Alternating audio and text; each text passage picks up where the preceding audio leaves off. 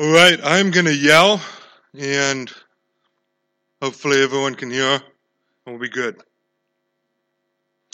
Could you please turn with me to Psalm 19? Psalm 19, or scroll with me. We're using the ESV, the English Standard Version. Um, Psalm 19. If you've grown up in the church at all, this is probably a reasonably uh, well known psalm to you. Um, or perhaps just simply the first line in the psalm is well known to you. And you'll see that. And now Psalm 19 covers two different subjects, that of nature and that of scripture. Some of you might know this psalm is the place where we get a theological distinction between general revelation and special revelation. This psalm looks at two different ways that God speaks to us. And to, to summarize it, the psalmist contemplates the glory of God through two books, two words the book of nature and the book of scripture. That's what this psalm is about. Let's read it uh, together. To the choir master, a psalm of David. The heavens declare the glory of God, and the sky above proclaims his handiwork. Day to day pours out speech, and night to night reveals knowledge. There is no speech, nor are there words, whose voice is not heard. Their voice goes out throughout all the earth, and their words to the end of the world. In them, he has set a tent for the sun, which comes out like a bridegroom leaving his chamber, and like a strong man runs its course with joy. Its rising is from the end of the heavens, and its circuit to the end of them, and there is nothing hidden from its heat. The law of the Lord is perfect, reviving the soul. The testimony of the Lord is sure, making wise the simple. The precepts of the Lord are right, rejoicing the heart. The commandment of the Lord is pure, enlightening the eyes. The fear of the Lord is clean, enduring forever. The rules of the Lord are true and righteous altogether. More to be desired are they than gold, even much fine gold sweeter also than honey and drippings of the honeycomb. Moreover, by them is your servant warned. In keeping them there is great reward. Who can discern his errors? Declare me innocent from hidden faults. Keep back your servant also from presumptuous sins. Let them not have dominion over me. Then I shall be blameless and innocent of great transgression. Let the words of my mouth and the meditation of my heart be acceptable in your sight, O Lord, my rock and my redeemer. This is the word of God. This psalm is, is written by David, and that means uh, King David. And I would just divide it up uh, very simply. It divides up into two parts. Uh, the first six uh, verses are talking about the word of nature. And then the second part is in verses 7 towards the end, which is speaking about the word of Scripture. See how it divides up very neatly. Um, and then at the end, in the last three verses, the word of Scripture is applied uh, in a prayer. This psalm is not like a prayer like many psalms are. There's only a small prayer at the end. This psalm is a, it's a contemplation. It is theology, I would say, being done and contemplated and applied. Uh, so we will uh, look at that. There are there are many things that we could we could get into with this psalm that are just uh, very complicated, um, but one thing I, I, I will say is that this psalm lays down something very critical and crucial in the Christian worldview. Some of you might have heard of something called metaphysics, right? Metaphysics seeks to understand that which transcends the physical realm that we can see, hear, taste, uh, touch, and feel. Some of us, anyway, right? Um, but some of you got that joke, right? So metaphysics is trying to make sense of why is there anything? You've got dogs and cats and stars and rivers and mountains and people. Why does anything exist? How do we explain reality? What is it that unifies everything that there is in the natural world? It's asking questions like, is it reason and logic that ultimately binds everything together? I must fully admit I haven't read uh, too much on this subject, and as I was browsing the Wikipedia page for the theory of everything, it's just very interesting uh, how the world seeks to understand all that there is that we can see. Why is there anything at all? And the Bible has an answer for that question. The Christian worldview has an answer. R.C. Sproul's written, Christian theology has always said that this unifying principle is the creator who stands above all things. God is the one who makes sense of everything. This is what we believe. And Psalm 19 tells us that one of the ways that God reveals himself is through his creation. We're going to look at some of those words in the first six verses here, right? From verses 1 to 6. Uh, declare, proclaim, speech, knowledge, words, voice. Do we see those words? What this is saying is that nature and creation speaks about the glory of God and his handiwork. This message is loud. Right? It's boom, it's out there. It's loud. It's in caps lock. It's clear. It's very clear. It's straightforward. It's right there. It's constant. This message never stops coming. And it is universal.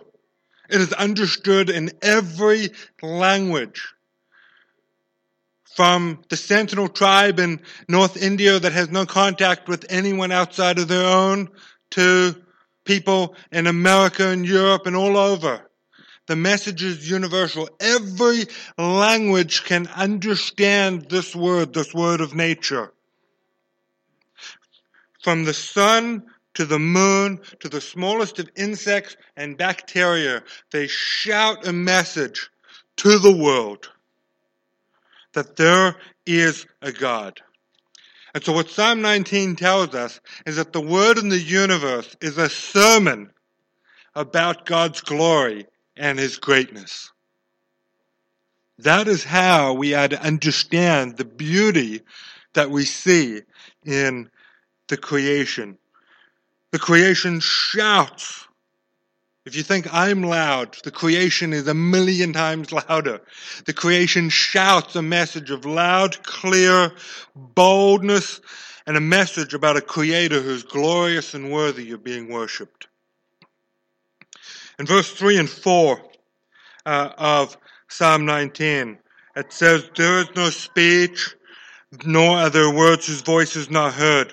Now, some, some take that to mean that the creation doesn't speak with words, but that's not what it's saying.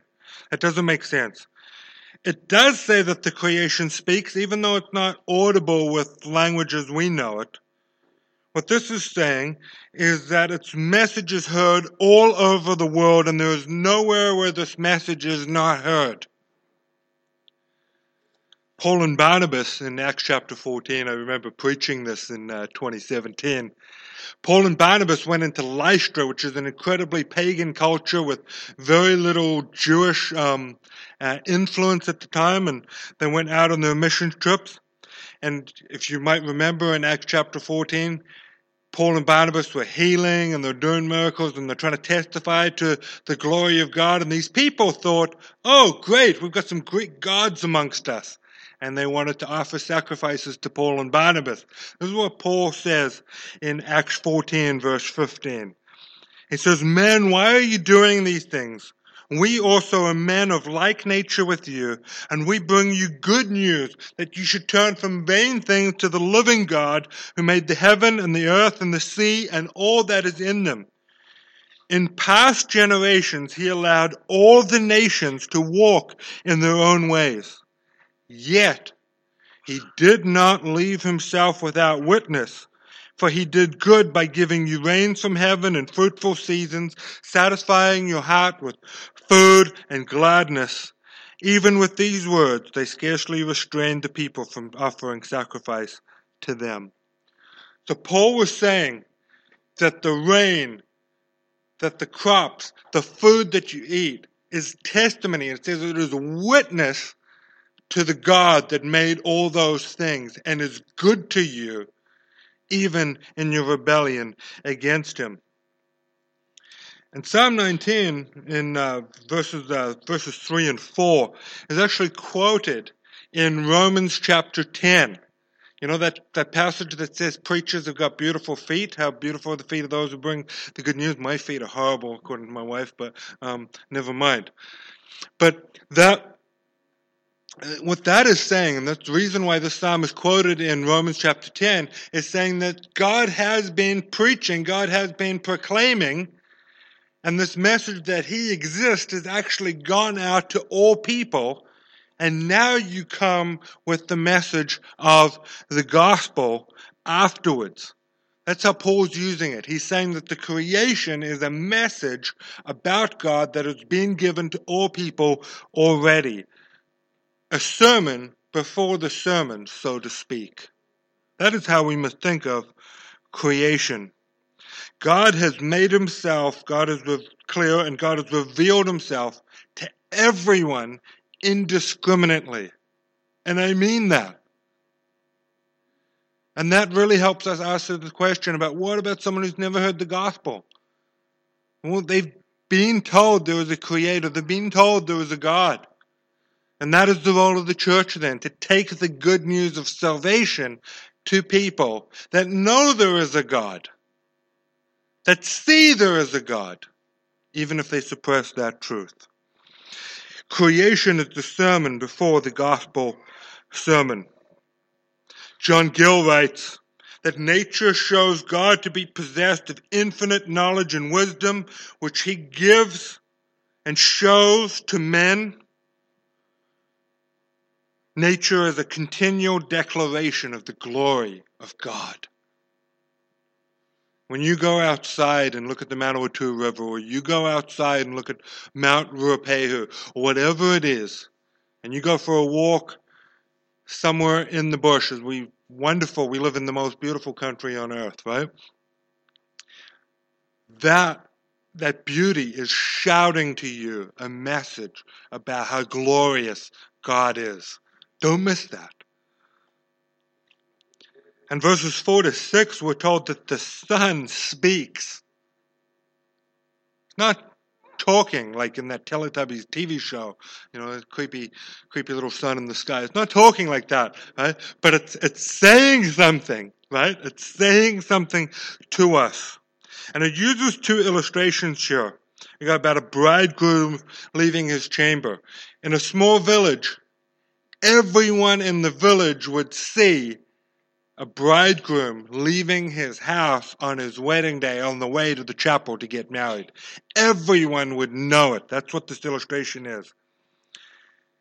And then it says, everyone sees the strong man running his race with determination. It says, the sun is like a strong uh, runner racing forward with determination. It goes every single day. Everybody sees it. What this is saying is you cannot deny it. You can't deny it. The rising and the setting of the sun testifies clearly to the Lord's work. I love this Spurgeon quote that I found. He calls the sun and the moon witnesses, right? He says the witnesses above cannot be killed or silenced. From their elevated seats, they constantly preach the knowledge of God, unawed and unbiased by the judgment of men. You know what you say when you say something and you don't care what everyone else thinks about what you say? The sun's like that. It's saying something and it doesn't care if you think differently. It keeps preaching its message day after day after day. Nothing avoids the sun's heat, meaning nothing avoids God's judgment. The sun is not ultimate. The moon is not ultimate. Jupiter is not ultimate. God is ultimate in this universal language that is being spoken. We're told, however, in Scripture that there are at least two different ways people fail to listen to this message, fail to acknowledge this loud, clear, universal message. One such way is by suppressing the truth by worshiping creature instead of creator. And that's why we read from uh, Romans 1, right? It says, The wrath of God is revealed from heaven against all ungodliness and unrighteousness of men who by their unrighteousness suppress the truth. And this tells us that certain people will rather worship creation than the one who created all things. They will look at things in their lust and in their idolatry and deny the reality of the Creator. They will see the sun and they will say, This happened not because of the God. It exists in some other way. That is one such way, but suppressing the truth. But another way we see in Scripture is by constructing alternate gods, alternate creators. This happens in uh, in Daniel chapter 3, we've got Nebuchadnezzar setting up his statue. He sets himself up as a god. And when you go read Daniel, he's setting himself up as an alternate creator. He's doing everything he possibly can to suppress and show that the God of the Bible is not the true God, but instead it is who he says is God. The Egyptian Pharaoh does this. Baal, right? The prophets of Baal. Baal, alternate creator, he brings rain, not the God of the Bible. Moloch, sacrifice babies to Moloch. As alternate creators. That's one such way um, that people try and suppress this message from creation. And we might say that we have in this day and age, in our secular age, moved beyond such futility. Eh? We're not bowing down to Egyptian pharaohs or Caesar or Baal. But in our day, in our culture, it is common for, for, for something called scientific naturalism, right? Which is believing, in a sense, that we evolve without a creator, that there's nothing sitting there outside that explains the creation. That too is wrong. That too is wrong. Why is there anything? Because God. Why does it hold together? Because God. Why can you have joy and happiness and tears? Because God. So this is God's first word. His second word is the word of Scripture from verses 7 to 11. And you see in verse 7 it says, The law of the Lord is perfect.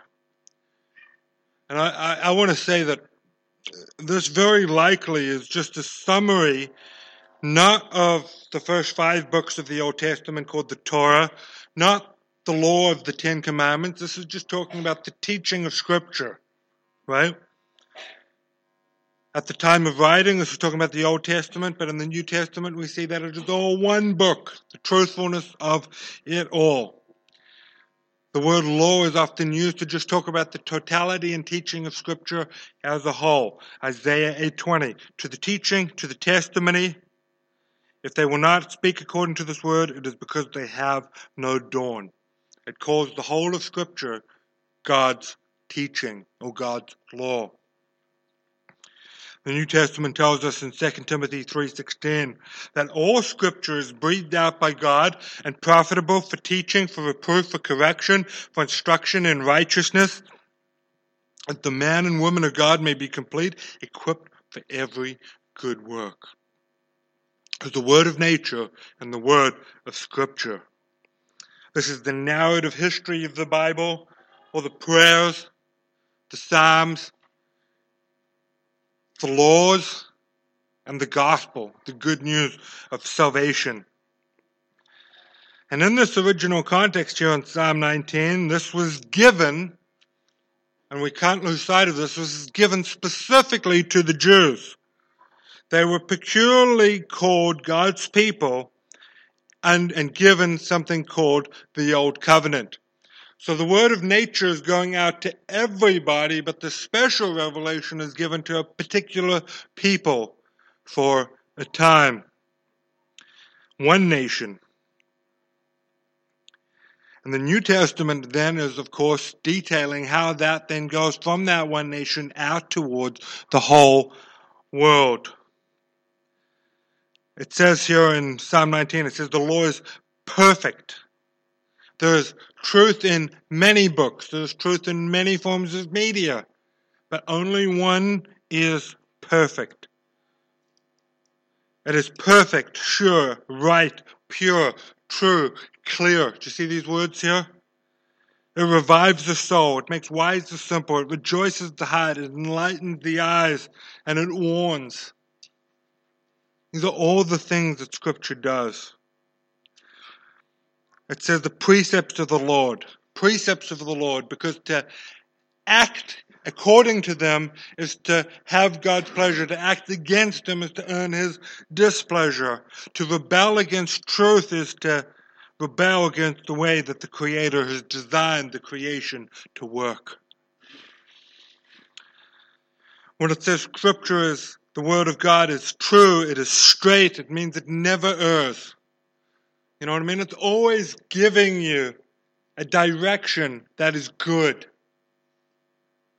not leading you down a false path. And what that tells us in, in God's Word and rightly understood, it means that there's a freedom within which we live. I've talked about this and I'm going to talk about it more that when we live outside of the bounds that God has set for us, that is slavery. We live in a culture that believes to have any sort of restriction is slavery. No. Freedom is found in living the way the Creator has called us to live. Slavery is what happens when we move outside of that, even though we might say, I'm free. No, you're a slave to your sins and your own desires.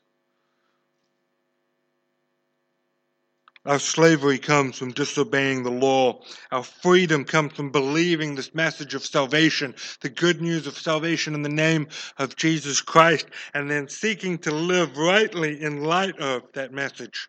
We believe the gospel and then we seek to live how God has commanded. We're told in verse 9 that the fear of the Lord is clean. Scripture helps us see something that nature shows us that there is a God and that He is glorious. Scripture shows us that we are to worship Him and know Him and come before Him with reverence and awe. The fear of the Lord is clean, we're told. The Word of God exists to show us how to worship and enjoy the Creator rightly. Verse 10 I found so convicting, right? It says, more to be desired than fine gold and the purest honey. Note those adjectives. Fine gold, not just any gold. The word is to be desired like fine gold, the best gold. And the purest honey, straight out of the honeycomb. It's saying the best of the best, the greatest things you can possibly want. That is how you should desire the word. That is the value of the law and the gospel. And we should put this value on it because it has come to us from God. Moreover, by them in verse 11 it says, Your servant warned in keeping them, warned in keeping them there is great reward. This is the king of Israel, the most important man alive on the earth, saying for himself, there is great reward in seeking to obey God's teaching. What he's saying is, if I gain the whole world yet forfeit my soul because I will not listen to God, I have nothing. But instead, he, because of the word, he has great satisfaction in life and godliness. And remember, this is a man who got a woman pregnant by committing adultery with her and killed her husband. As far as sinners go, David was quite up there. But as far as repenting and trusting and seeking God's forgiveness, that is the rest of his story. He shows us that there is forgiveness through understanding the word and understanding the gospel for all. I want us to, to pull this to a little bit of application. I, I came up with eight points of application. I've shortened them right down um, because there's so many before we look at these last three verses and see how the psalm points to Christ, how can we apply Psalm 19? I'm sure you'll come up with your own as well. Firstly,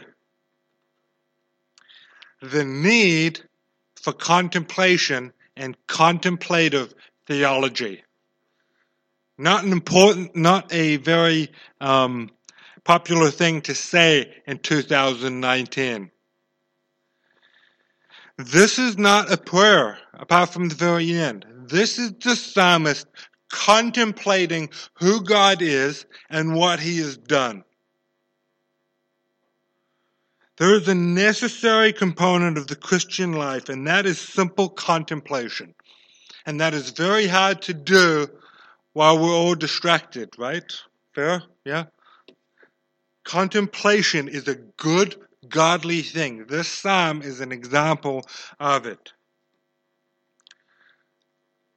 There are many people in this church that really like theology. That is a good thing and is not a bad thing done rightly. And one aspect of theology is to contemplate who God is and what He has done. You see, what's happened over the last few decades in the West is that we've viewed uh, theology as something often that we can just that we can just put to the side.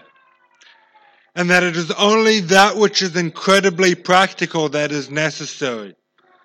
And unfortunately, contemplation goes by the wayside. Theology often goes by the wayside because it is not viewed as practical.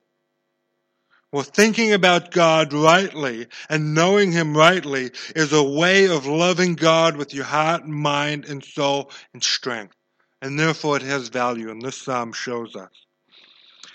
Secondly, there's a we should understand the complementary relationship between God's two words, right? We've got the word of nature, we've got the word of scripture. Let me ask you a question. Those two words, nature, scripture, which one is most true? Which one speaks most truthfully, nature or scripture? Anyone?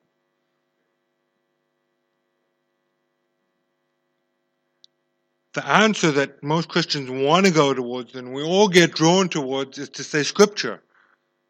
That's not true. They're both true. They're both from God. All truth is God's truth, so writes Thomas Aquinas. They have different purposes, and therefore we need to see how they fit together. Thomas Aquinas was a, a theologian from the medieval period. Okay, that makes him Catholic. I know, forgive me. Okay, but I want to read something that I read on Aquinas. And Aquinas taught that while we know some things from the Bible, such as the Trinity and salvation, we know other things by studying God's revelation in nature. An example of the latter would be our understanding of the human body. That comes from general revelation and from nature.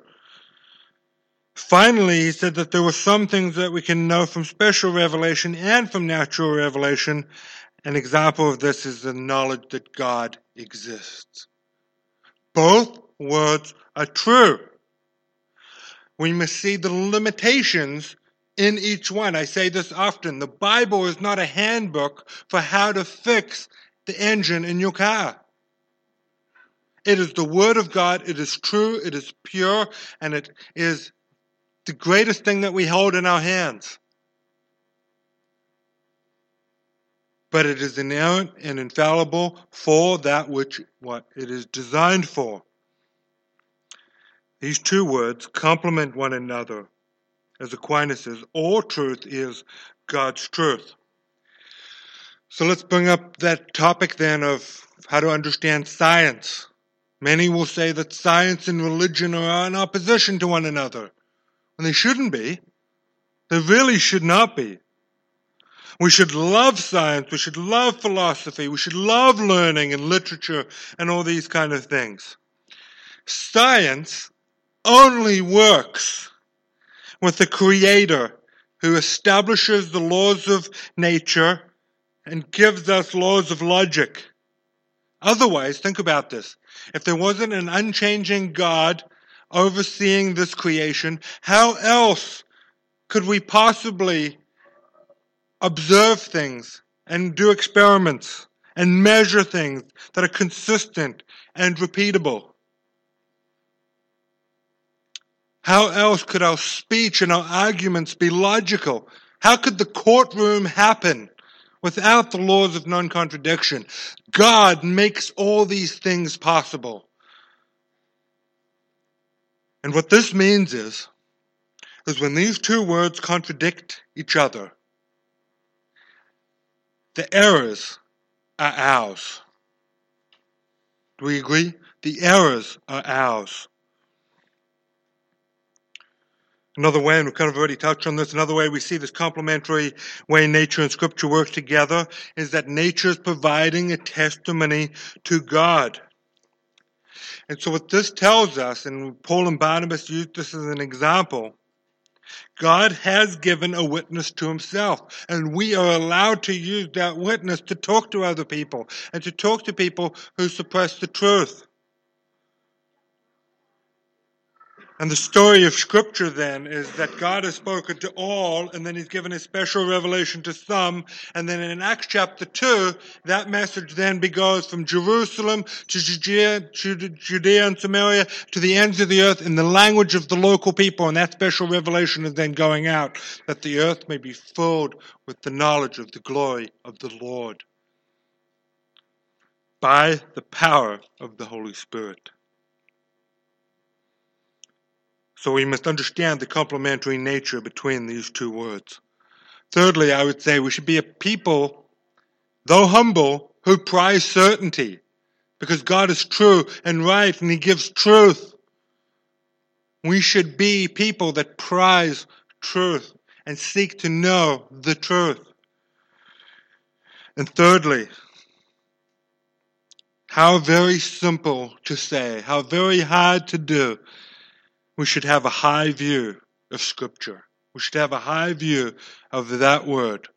We should prize it. We should read it. Why leave it closed? Why not have it in our hearts and our minds and our ears? We should read it. We should share it. I want to finish by looking at the last uh, three verses briefly do we see in verses 12, 13, and 14 the word of Scripture is applied in a prayer. Let's read it again. Who can discern his errors? Declare me innocent from hidden faults. Keep back your servant also from presumptuous sins. Let them not have dominion over me. Then I shall be blameless and innocent of great transgression.